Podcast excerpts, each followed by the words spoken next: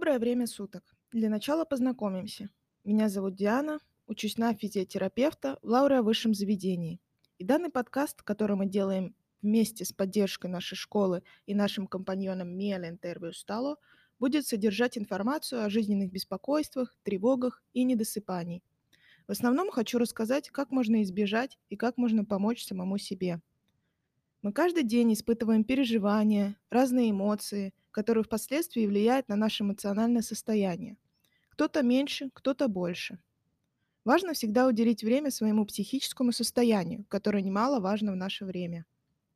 Из-за каких-то для кого-то маленьких, для кого-то больших переживаний мы можем столкнуться с чувством тревоги и, может, впоследствии даже со стрессом. В случае продолжительного стресса желательно повлиять на ситуацию до того, как начнутся проблемы со здоровьем или со сном.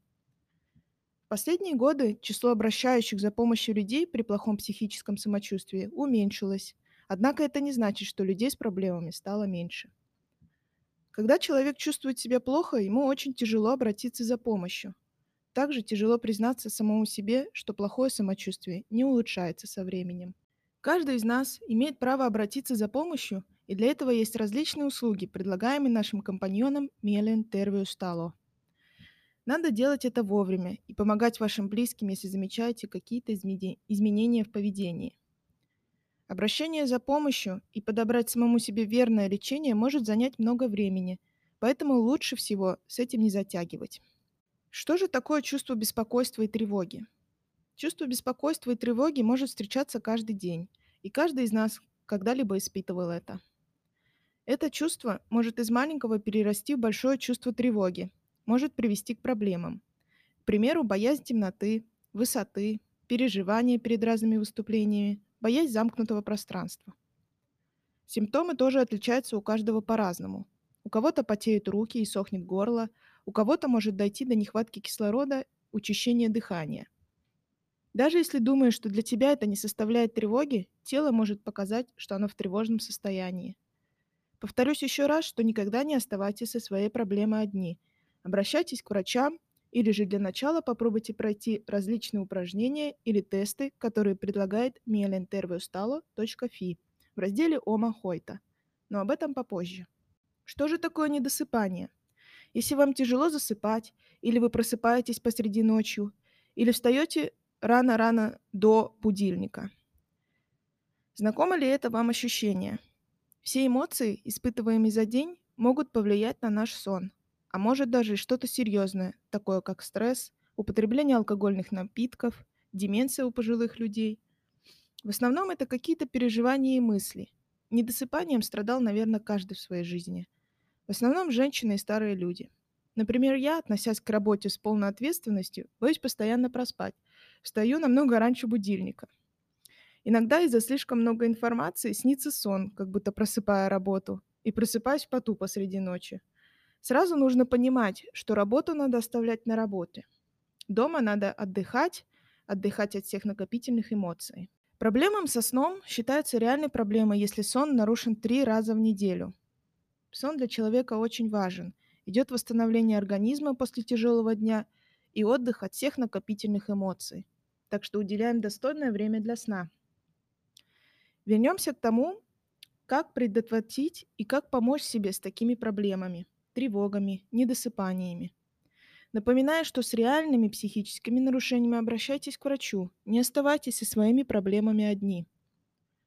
Наш компаньон Мелен Тервиу Стало предлагает посетителям своим страницы, страницы различную информацию в целом о психическом здоровье и немаловажная информация о самолечении.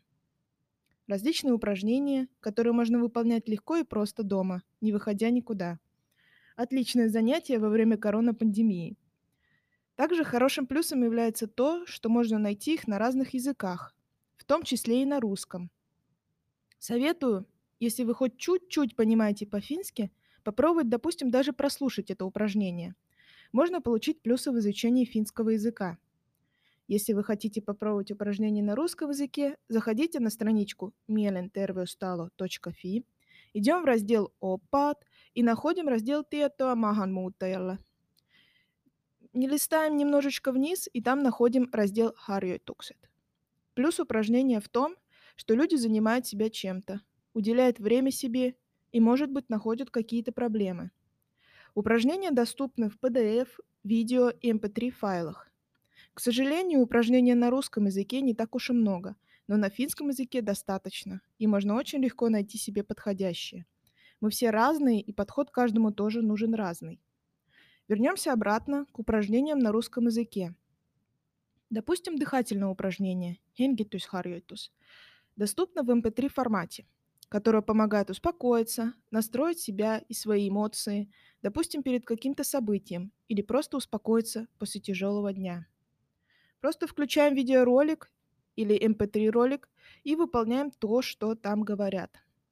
Концентрируем внимание на дыхании и откидываем в сторону все переживания и эмоции. Уделите себе чуть-чуть времени, чтобы просто вернуться в нормальное состояние после тяжелого дня или каких-то испытанных эмоций. Допустим, выполняя его перед сном, можно подготовить себя к целому ко сну, без лишних переживаний и мыслей. Попробуйте, может найдете себя. Это упражнение помогает улучшить дыхание, восстановить организм после напряжения, улучшает сон, уменьшает боли. Советую попробовать сконцентрироваться именно на расслаблении – Второе немаловажное упражнение, которое также заинтересовало меня, это укоренение, которое дает возможность сосредотачивать внимание на силу тяжести притяжения в разных частях тела. Доступно также, также в MP3 эм формате. Эти упражнения помогают, как было сказано ранее, расслабиться и отвлечься от всех накопительных эмоций и переживаний. Также ниже предоставлены различные упражнения в PDF-файле – их можно просто прочитать и также уделить внимание своему состоянию. Или же есть упражнения, где можно отвечать на поставленные вопросы, которые также помогут разобраться в себе. Если вы заинтересовались, обязательно посетите страницу mielinterviustalo.fi и советую поделать различные упражнения.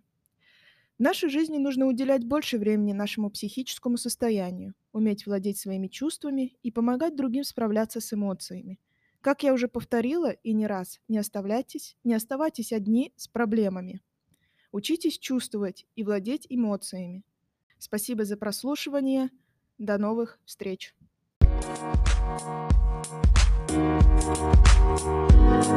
Thank you.